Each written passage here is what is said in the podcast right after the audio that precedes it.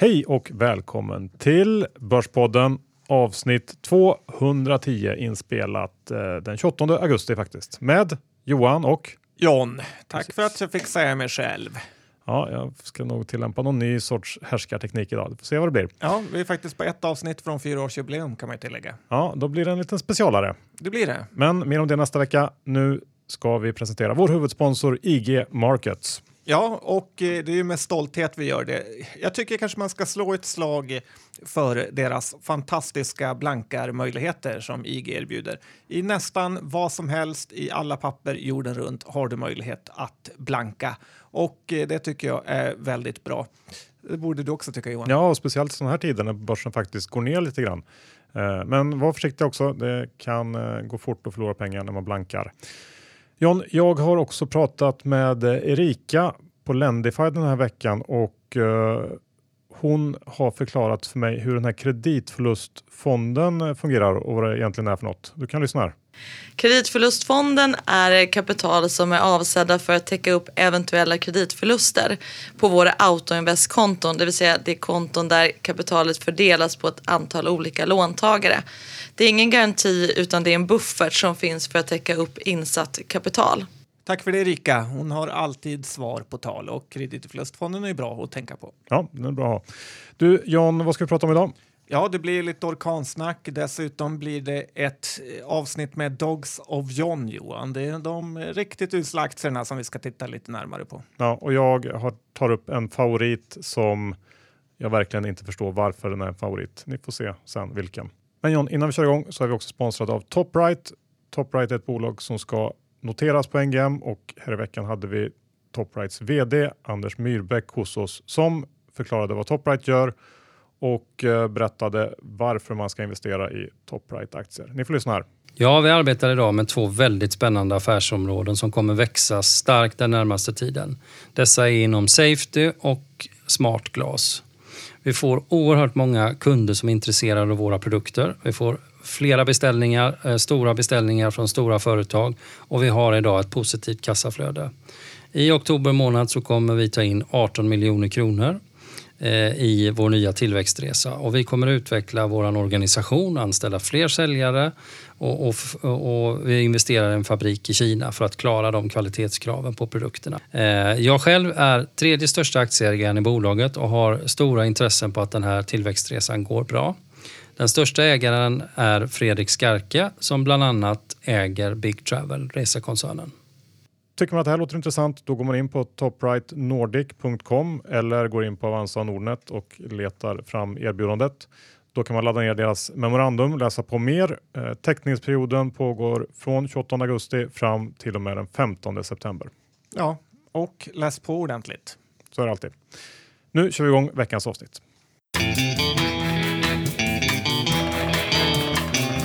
Johan Dr. Bass Isaksson. Vi har ett index som eh, faller varje dag känns det som nu. Kring 15-20. Eh, kommentar? Ja, precis. Nordkorea fortsätter härja i Asien och stormen Harvey härjar i USA och eh, dollarn kan man väl säga härjar med Ingves och eh, den är under 8 kronor nu. Men börsen 15-20 som du sa. Um, det börjar kännas lite grann som eh, 2007 tycker jag. Tycker inte du det? Jo, jag tycker du har något helt rätt där. Efter sommaren kom han tillbaka förhoppningsfull, men det känns inte riktigt starkt. Och jag, har för mig att, att vi startade 2007 med en uppgång i runda slängar på 10% för att sedan stänga det året på minus 10. Uh, eh, var det, det stämmer ungefär va? Ja. ja. Och sen vet vi vad som hände året efter. Uh, och känslan är lite densamma just nu att vi står inför någonting som är lite större. Men ja, vi får väl se hur det går. Vi går över till, eh, kanske ska fortsätta med, med Stormen Harvey eh, när vi ändå är inne på det.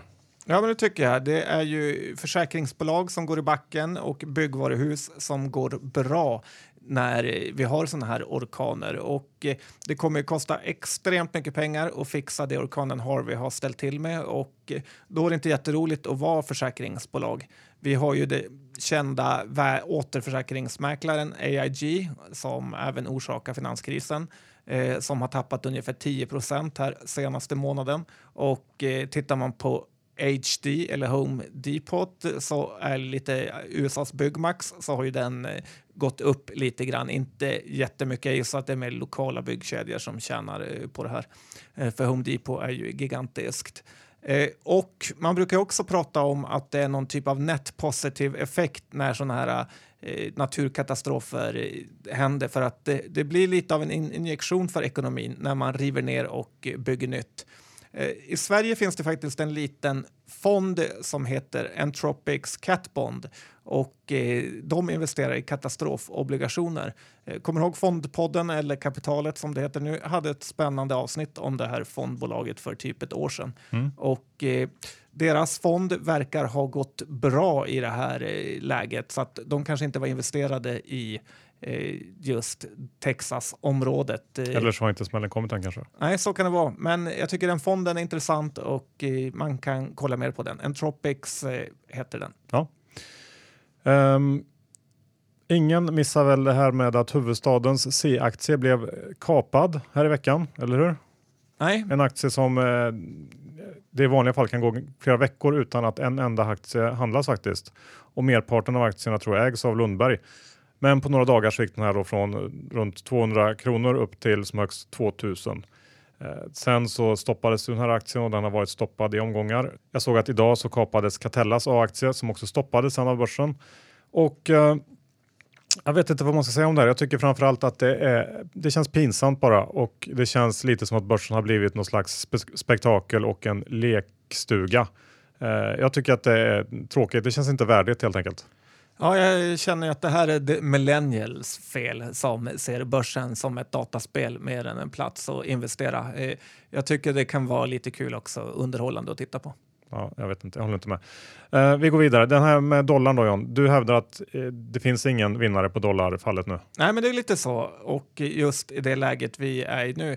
För bolagen som missgynnas eh, av dollarfallet, till exempel verkstad och skogsbolag, de eh, faller ju på börsen direkt medan de här bolagen som ska gynnas av det, H&M eller Kappahl eller andra klädbolag, eh, det tar ju så lång tid innan det här positiva slår igenom. Bolagen valutasäkrar och det brukar vara hela eller halva inköpen som säkras och då är det först fram emot Q4 eller kanske Q1 till och med som vi kan börja se de här stora positiva genomslagen. Och eh, det är alldeles mycket som kan hända på börsen och i världen eh, och valutamarknaden för den delen för att man ska våga ta den positiva traden av ett sånt här valutafall. Ja, men det kan du nog, eh, kan nog ha rätt i.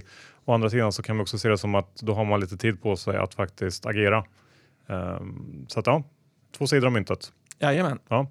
Du, någonting som jag måste ändra syn på lite grann får ju bli MTG kanske här efter eh, sommarens transfermarknad eller vad man ska säga eh, i England. Ja, att eh, Zlatan har kommit tillbaka. Ja, precis. Jag satte ju stor eh, sälj, säljstämpel på MTG efter skadan. Jag trodde inte att han skulle spela igen, men eh, det ser ut som att jag fick fel där. Och dessutom så har de ju köpt in Victor eh, Nilsson Lindelöf så att, eh, Som får sitta på läktaren. I och för sig, men, men ändå. Så att jag, jag får nog eh, ta bort den där eh, säljstämpeln. Jag själv får väl också skaffa tillbaks abonnemanget kanske. Ja, och Labull har ju köpt optioner med, får du inte glömma. Ja, precis. Mycket som händer.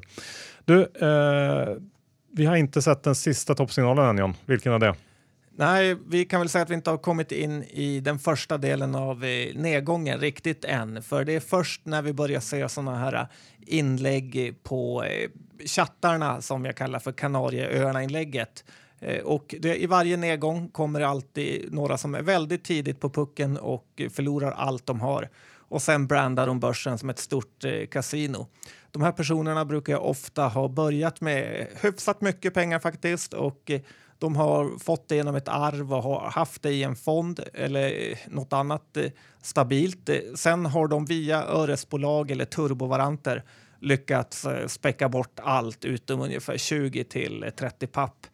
För att lindra då det dåliga samvetet så ska pengarna användas till något riktigt, eh, som det heter. Och då brukar det bli en vecka med familjen på Kanarieöarna. Och eh, sen avslutas allt med ett eh, farvälinlägg på Börssnack och ett råd till alla andra att göra samma sak. Eh, självklart så återkommer den här personen ungefär två år senare med en helt ny strategi. Ja, håll utkik. John, du var inne på att det inte finns några dollarvinnare, men jag tänkte ändå ta upp ett bolag som hävdar att de är en, eller borde vara en i alla fall. Eh, Essity som vi har pratat lite grann om eh, inför den här uppdelningen av SCA eh, i, i början av sommaren i juni.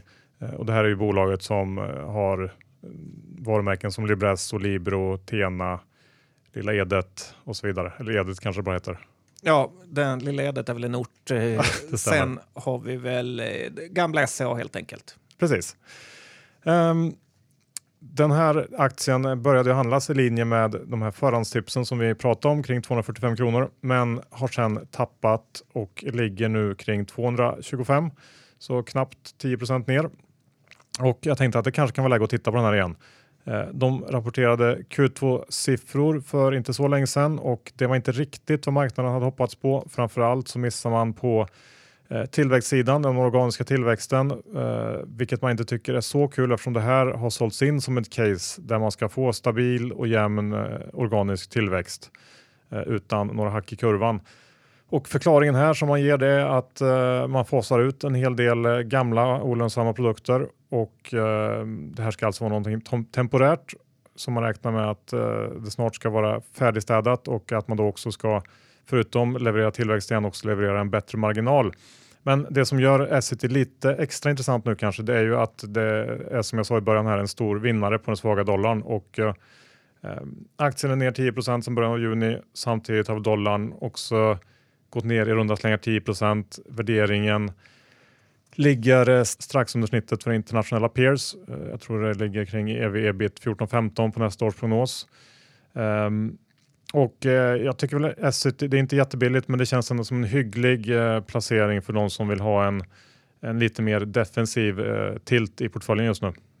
Ja, jag har en eh, säljrekommendation så länge under barnet Magnus Groth är vd. Och då menar jag under barn i form av underpresterare. Ja, Eh, så kan man också se på det. Men ja, jag tycker ändå att det är lite intressant. Eh, värt att hålla koll på i alla fall. John, vi går vidare med eh, Beijer Alma. Ja, det kan vi göra för att de kom med rapport här vid lunchtid. Och jag undrar om det, inte, det här resonemanget med att man ska sälja när det ser som bäst ut eh, kanske stämmer in på Beijer Alma just nu. Aktien står mellan 240-250 och vi har ett p-tal på ungefär 20 eller kanske just under. Eh, de säljer fjädrar och kablar och eh, det här är ju inte direkt high tech utan det här är ju riktig svensk eh, surindustri kan man säga. Visst, de kan dela ut bra med pengar men jag ser ingen riktig uppsida här faktiskt. Särskilt inte på en svag börs. Och, men så länge bolaget går bra och eh, kan dela ut mycket så är det en utdelningsfavorit som folk gillar. Och eh, då kanske man kan leva med begränsad uppsida. Det är ett superfint eh, bolag, men jag undrar om det verkligen är värt hela den här premiumvärderingen. Nej, jag kan nog hålla med dig John. Jag är också tveksam. Eh, jag tänkte vi kan gå över till Elekta som eh, rapporterade förra veckan. Rapporten var eh, riktigt svag får man lov att säga, men då får man komma ihåg också att det här är ett eh, Q1 som det här var för Elekta, ett ganska litet kvartal eller väldigt litet kvartal för Elekta. Så att man ska nog inte dra för stora växlar på det. Men det justerade rörelseresultatet kom in 23% under konsensus och eh, orderingången var väl det som var positivt som eh, justerat såklart för valutor och annat var lite, lite bättre än väntat. Och bolaget upprepade utsikterna i stort. Men tittar man framåt här så är det Elektas nya behandlingssystem Unity som eh, man hoppas på då, kommande år. Speciellt då de som är eh, positiva till den här aktien. Jag är lite mer tveksam. Man kan nog fundera på om det inte kommer leda till i alla fall lite kannibalisering på de gamla systemen och eh, det är också en, ett orosmoment är ju hur snabbt man kan komma upp i volymförsäljning av, av Unity och eh, jag är personligen ganska tveksam till värderingen här och förväntningarna är också, eller de ser väldigt höga ut så att jag, jag får inte riktigt ihop eh, eh, Elekta här kring 80 kronor och ehm, ja, det får inte ske några större snedsteg från de här nivåerna eh, tror jag. Nej, det känns, men det känns som man alltid kan köpa Elekta för den gå- går alltid upp till 80 igen. Ja, och eh, den är nog en av de svåraste aktierna tycker jag att handla på rapport. Jag förlorar alltid pengar på Elekta och gjorde det även förra veckan. Um, SAS då John? Ja, Johan, jag skrattade rätt mycket här i förra veckan när Dagens Industri tekniska analytiker utropade en köprek eh, på SAS-preffen för den hade rätt formation. Och eh, det är sådana här lägen jag får noll respekt för TA-människor. Aktien eh, ska ju förmodligen återköpas i februari för 525 kronor och har två utdelningar kvar à 12,50 styck. Så maxpriset som vi har pratat om tidigare, man kan betala för den här preffen är ju 550 och då göra en TA-analys på det här känns ju, ja jag vet inte vad det känns, men det är mest Fel tror jag man kan säga. Ja, och patetiskt, liksom okunnigt. Eh, sen när efter den här superformationen eh, som tydligen uppenbarade sig, så dagen efter gick SAS-piloterna ut i strejk och eh, det verkar man inte sett i kursen, men det har ju tryckt ner både den vanliga SAS-aktien och eh, preffen. Eh, själv kan jag egentligen aldrig sluta längta till det här med självflygande flygplan som ska göra luftens busschaufförer helt arbetslösa i horder. Eh, och, men Sen får man väl tänka att innan det har hänt så kommer de ha förstört alla flygbolag som finns där ute med sina vidriga strejker. Eh, och det finns nog kanske ingen yrkesgrupp i hela världen som har det bättre än SAS-piloterna. Eh, jag får ju lite att det är känslan som om Mark Zuckerberg skulle börja hungerstrejka för han hade för lite pengar. Och eh, det är 0,0 procent av Sveriges befolkning som har någon respekt för de här eh, SAS-piloterna, även om det bara är norska och danska hittills. Eh, jag har ju själv sommarjobbat som bagagelastare och jag kommer aldrig någonsin att glömma piloternas egna översittarfasoner mot eh, övrig flygplanspersonal. Dessutom det här med att de går runt och inspekterar planet eh, för att se om allt eh, ser ut som det ska innan start är ju så fruktansvärt löjligt. Det är inte, känns inte särskilt troligt att de skulle kunna hitta något genom att spatsera runt och titta upp fyra meter på planets nos och se vad som har hänt. Nej, Johan, de där piloterna kan alltid reta upp mig. Mm, jag märker det. Eh, vi byter ämne och eh, går över till Finland. Jag har tittat på finska Kamux. Eh, känner du till dem? De noterades i maj i år. Nej, är inte du tröttnat lite på finska nynoterade bolag? Lite, lite grann, men eh, jag kunde ändå inte slita mig från Kamux. De säljer begagnade bilar på nätet eh, och då via ett butiksnät. Eh, drygt 40 showrooms har de i Finland, Sverige och Tyskland tror jag. Eh, liknande Kvarndammen kanske man kan säga. Eh, jag vet inte om det är riktigt korrekt beskrivet, men eh, i alla fall. Största marknad Finland eh, såklart och sen då Sverige Tyskland. De släppte sin Q2 förra veckan. Den blev en besvikelse. Både omsättning och resultat sämre än väntat, vilket de förklarar delvis av att finska myndigheter signalerat att det kan bli lägre skatt på bilar vilket då fått eh, folk att vänta med sina inköp. Men eh, bolaget pratar också om eh, högre utbud av bäggat och tryck på priserna neråt. Lite i lekigt med den utveckling som vi har pratat om tidigare eh, som vi har sett i USA under, eh, under året. Eh, och tittar man på hur omsättningen utvecklades eh, under kvartalet så steg den med 6 men i jämförbara butiker så minskar den med 12 Eh, under första halvåret så har man gått från 200 till 218 miljoner euro i, i omsättning och ebit har samtidigt backs, backat från 5, 8 till 6,9 miljoner euro. Eh, och Kamux har en ganska aggressiv målsättning eh, framöver. De ska omsätta minst 700 miljoner euro 2019 eh, och då ha en ebit-marginal på mellan 4 och 5 procent på det där. Och eh, det krävs ju en del tillväxt för att nå dit. Market cap ligger på 270 miljoner euro idag och man har en liten nettoskuld på 12 miljoner euro. Eh, räknar man bara snabbt på den här målsättningen eh, så, eh, så landar vi på ev-ebit eh, runt 10 nu 2019 på deras då ganska aggressiva målsättning. Ehm, jag eh, känner mig ganska tveksam till det. Det krävs ju en rejäl tillväxt för att man ska nå, nå det målet. Och eh, tittar man på hur svag försäljningen var i Q2 och dessutom då se på de här generella trenderna inom bil, eh, bilförsäljningen med vad som, som, ser ut att vara en marknad som är, har toppat och, och, är på väg ner både i volym och priser. Och sen också lägger till den här osäkerheten kring eh, eldrivna bilar, diesel och eh, dieselns framtid och så vidare så tycker jag ändå att eh, man nog ska vara lite eh, försiktig och skeptisk till, eh, till möjligheterna för Kamux framöver. Det känns inte som något bolag för mig. Nej, det känns som ett solklart eh, sälj. eh, Nyinkommet bolag på börsen som eh, underpresterar. Det har vi hört eh, förut. Det positiva är ju att det är ju en stor marknad med begagnade bilar och eh, tittar vi till exempel på Caravan som vi pratade om tidigare i USA så går ju de fantastiskt bra. Så gör man rätt finns det pengar att tjäna. Så är det absolut. Pengar att tjäna, ja det gillar ju Anders Ström att göra. Ja, och eh, han vet hur man gör också till skillnad från dig och mig kanske. Han trendade ju lite på Twitter i helgen när han först vann en mille på V75. Han är ju st- verkligen en stor spelare eh, på trav. Och eh, sen tog han den millen och satte på Mayweather mot McGregor och eh, i boxningen och vann ytterligare 250 papp. Eh, det som kanske förvånade många var ju att han spelade på Betfair, alltså varken Kambi eller Unibet gynnades då av hans eh, spel, eh, vilket i och för sig kanske var tur då där han vann. Så det hade ju varit tråkigt för Kambi att pytsa ut eller Unibet två miljoner till. Men det får mig lite undra hur, hans, hur smart den här investeringen i Kambi är egentligen och om Kambi ens överhuvudtaget är en bra investering. För tittar man på till exempel NetEnt eh, som då utvecklar kasinospel så kan man ju från deras sida komma på flera olika roliga spel som folk eh, kan spela bort sina pengar på.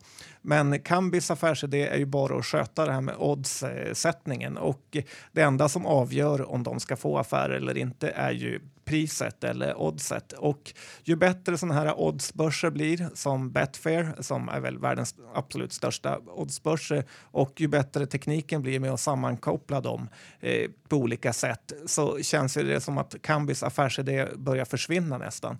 Och eh, det kommer kan sluta med att de bara blir någon typ av kontrollfunktion eller backoffice åt eh, spelbolagen eh, som man egentligen aldrig kommer tjäna mycket pengar på. Så att, ja, jag förstår att börsen har tradat ner Kambi och jag är inte positiv där till bolaget heller. Nej, men det ligger nog någonting i det du säger. Den där marknaden, Kambis marknad, ser inte likadan ut som det gjorde bara för några år sedan när Kambi gick till börsen. Eh, det har väl också dykt upp Eh, ett par eh, konkurrenter som ligger betydligt lägre i pris och pressar eh, där. Kanske lite sämre produkt, men för de flesta operatörer så kanske den räcker. Så att det finns många frågetecken kring, kring Kambi, absolut. John, dina Dogs of John tänkte jag att vi skulle prata om nu. Jag vill höra vad det är för något. Ja, men kul att du är intresserad av mig Johan, det är inte så vanligt. Men man säger ju alltid att man ska köpa när det är billigt och sälja när det är dyrt. Man har ju hört det överallt. Men alla gör nästan tvärtom och man kan säga att anledningen till det är ju att aktier, alltså bolagen och börsen är alltid som högst värderade när det ser som bäst ut och eh, som lägst värderade när det ser som sämst ut. Och eh, i efterhand ser det ju alltid lätt ut i en graf att eh, se när man skulle ha köpt en aktie. Men i verkligheten är det betydligt tuffare. Så att Johan, jag tänkte ta upp några exempel på aktier som har tappat mellan 30 och 50 procent eh, bara sen i april. Och eh, det, är ju extremt mycket. Så att, eh, och jag äger också lite i de här aktierna som jag, för jag älskar att köpa fallande knivar. Så jag tänkte säga, fråga dig om det är köpläge eller säljläge i, i de här. Så då börjar vi först ut med Odd Molly. Den här aktien var nära 60 kronor i april och då skrev Börsveckan en köprek. De tyckte det såg ljust ut och eh, spådde en vinst på över 4 kronor per aktie. Sen hade vi en svag Q1 och det följdes upp med en svag Q2 och nu på bara några månader har aktien halverats i värde och står i 30 kronor och eh, det är en ganska brutal krasch. Eh, sen har de ju hela retail-sektorn emot sig. Eh, de har väl dollarn med sig, men det är ju först som jag sa senare. Börsvärdet på lilla Odd är nu endast 170 miljoner och i det får man en kassa på 18 miljoner och ett varulager på 80 och såklart då hela rörelsen. Q3 som vi har framför oss är ju bolagets eh, starkaste kvartal och eh, men det betyder också att det är mycket som står på spel där. Eh, nyligen kom Placera med en rek på Odd Molly och Eh, den var ju såklart då avvakta eftersom att man är alltid negativ när det har varit sämre. Så kan den falla mer eller är det botten om du får titta i grafen? Ja, men jag, jag tycker att Odd Molly är lite spännande och um, det är intressant här att deras egna kanaler växer starkt medan eh, ja, butikskanalerna, ska säga, de externa, där tappar man väldigt mycket. Och någonstans så får man väl leta efter en punkt där, där de här externa inte gör så mycket skada längre och tillväxten i, i online och liknande kan, kan väga över så att säga. Jag vet inte om vi är där än, men en liten chanspost känns väl ändå okej okay här tycker jag. Det var kul att höra. Så jag ger tummen upp för ditt uh, försök här, även om jag inte på något sätt är övertygad. Nej, det förstår jag. Det ska man inte vara när det gäller aktier. Eh, sen har vi ett annat bolag som heter Research. Den här aktien har fallit 265 till 155 och eh, det är bara sedan april. Ra rapporten som bolaget lämnade i Q2 var ju ganska svag och eh, man sa också att marginalen kunde bli ännu svagare de närmsta två, tre kvartalen framöver då man skulle anställa säljare. RaySearch är ju ett eh, programvarubolag inom cancer för er som inte vet det. Men att vara programvarubolag gör också att bruttomarginalen blir ju extremt hög.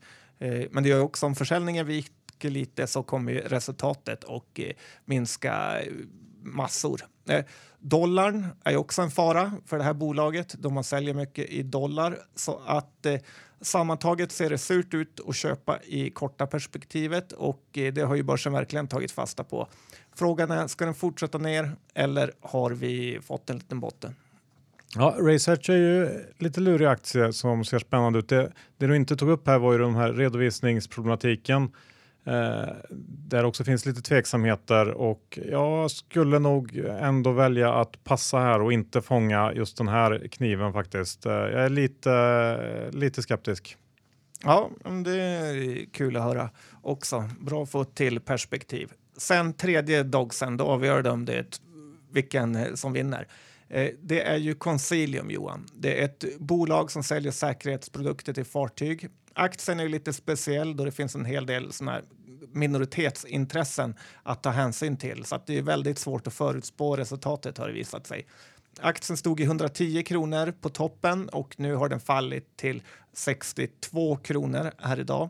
Eh, rapporten som kom i måndags var ju svag och orderingången visade sig också ganska svag, eh, vilket eh, man gör att man kan anta att den, vi har några till kvartal som inte blir så starka framför oss. Dessutom så har vi en svag dollar som också är dåligt för alla bolag inom oljeindustrin som inte direkt går på högvarv. Eh, men så betalar man halva priset jämfört med i april. Tummen upp eller ner? Jag vet inte, jag har aldrig riktigt förstått mig på Consilium. Eh, så att jag, jag, nej, jag, jag, det här passar jag också på. Odd Molle blir det enda som, eh, som vi släpper igenom faktiskt. Ja, men det var nog ett eh, smart val. Vi får se vad eh, det eh, tiden får bestämma. Ja. Men det jag tänkte som var intressant med det här Johan, det är ju att om man inte ska köpa aktierna, ska man blanka dem då? Och eh, de har ju, alla de här tre har ju potentiella svagheter framför sig och eh, de skulle också kunna bli ännu svagare. Och eh, då är svaret likadant, det är inte lika självklart där för att Tittar man på kursen så har de ju fallit så mycket redan, så skulle man våga blanka dem. Man får ju tänka bolaget och ledningen jobbar ju så hårt det går, får man hoppas, på att vända det här. Och eh, sen är mycket redan, eh, tror man också, då, taget i kursen. Dessutom beror ju mycket på vilket eh, tidsperspektiv man har eh, tänker jag. Har man en stor portfölj, då kanske man kan ha Consilium i två år tills den har repat sig. Men har man tagit en för stor posse så känner man nog att man vill ha pengarna till något annat och kan då sälja till vilket eh, eh pris som helst. Eh, så det är kul ur båda perspektiven. Ja, jag håller med. Och just eh, blankningar, det handlar ju mycket mer om timing än vad långningar gör. Det gäller att man får rätt ganska direkt, annars så kan det lätt bli ganska jobbigt att ligga kort någonting som, som går åt fel håll. Så att, eh, det är lite olika dynamik i det där. Ja, det är ju ett favorituttryck. Kan du dela med dig av det? Ja, men det är det här med att landningsbanan är ju mycket kortare när man är blankare än när man är eh, långare. Eller ja, så är det. Ja, så är det. Ja, du, vi går över till någonting helt annat. Ett bolag som jag faktiskt tycker är en blankningskandidat. Eh, och det är Garo eh, som också rapporterat nyligen faktiskt. Och det här är ju ett typiskt sånt här bolag som folk går runt och säger att det är kvalitet och det här är något man bara måste äga. Eh, och jag håller absolut inte med. Eh, man lyfter ofta fram eh, de här laddstolparna eh, för elbilar och hur det eh, kan bli en, en jättehit för Garo. Men det är ju fortfarande en försvinnande liten del av det här bolaget och det man får om man köper Garo på P2530 som aktien handlas på idag på innevarande års prognoser, det är ju egentligen en underleverantör till byggindustrin i slutet av en byggbubbla eh, tycker jag.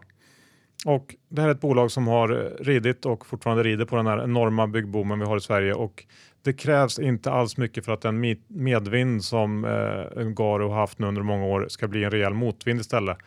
Eh, väldigt cykliskt och priced for perfection. Det kan inte bli något annat än monstersälj i min bok. Nej, hade vi haft en hedgefond hade vi tagit en corner på kortsidan i det här. Och återigen så handlar ju aktier väldigt mycket om storytelling och mindre om verkligheten. Ja, här är ju ett klockrent exempel på det. Ska vi avsluta med eh, Aino? Ja, men det kan vi göra Johan för att eh, sluta på botten som man brukar säga. Och det här bolaget är ju en skam för mig, det är en skam för Penser och eh, jag tycker att bolaget är en skam. Finland? Ja, och en skam för sig själva och alla som jobbar där. Eh, det är ju för sig, som tur är inte så många. Jag kommer ihåg att i slutet av 2016 när den här noteringsmarknaden var helt, eh, ja, nästan som hetast så hade ju jag en stor post i Aino och eh, jag trodde långt innan att det här skulle bli en väldigt eh, bra affär. Eh, det var väl både en blandning av girighet och eh, att man lät sig luras av ledningen på Aino som inte hade några som helst spärrar med att måla upp en bild över hur bra det såg ut. Eh, det gick till och med så långt att eh, jag och en annan kille som ungefär hade lika mycket aktier som mig planerade att vi själva skulle ringa in börsklockan i vårt kontor här på Odenplan samma dag som Aino noterades. Självklart skulle vi dricka skumpa till det och eh, det blev inget av det kan jag säga och det var ju extremt tur för att eh, jag skäms ju bara av tanken redan som det är. Och eh, hade det där hänt så vet jag inte om jag hade orkat eh, längre, Johan. Eh, aktien öppnade ju långt under teckningskursen och tittade i princip aldrig upp kan man säga. Nu har aktien mer än halverats och i den här senaste rapporten fanns det inte heller några som helst eh, ljuspunkter. Den här härvan kostar ju mig eh, väldigt mycket pengar och det kan jag tycka inte är mer än rätt när man blir eh, alldeles för blåögd. Och eh, ibland får jag frågor om det är läge att gå in i Aino nu när den sjunkit så mycket och då brukar jag tänka på Warren Buffetts smarta ord. Och det är att man inte behöver tjäna tillbaka pengarna i samma aktie som man har förlorat dem i. Och eh, det tycker jag är väldigt bra sagt för att eh, när man känner att hoppet är ute så är det mycket bättre att ge upp den än att försöka hitta eh, olika ingångar och köpa in sig i. Så att, eh, och det gäller kanske ännu mer i sådana här förhoppningsbolag med opolitliga ledningar, Johan. Slut på avsnittet. John, vi ska tacka vår huvudsponsor IG Markets. Ja, det gör vi. Gå in, öppna konto, börja blanka, var försiktig. Ja. Vill du bli din egen bank, ja då är ju Lendify ett perfekt sätt att gå tillväga för att bli just det. Ja, man lär sig mycket om eh, kreditmarknaden. Ja, gå in och öppna konto. Och glöm inte bort Topright som är på väg till börsen, NGM. Eh, teckningsperioden pågår från 28 augusti fram till och med den 15 september. Eh, gå in på toprightnordic.com eh, eller klicka dig vidare via Avanza och Nordnet för att läsa memorandumet. Ja, och läs på. Så är det alltid. John, äger du eller är kort några av de aktier du har pratat om idag? Ja, men det gör jag. Jag äger ju alla tre i Dogs av John, eh, Research, Concilium och Odd Molly.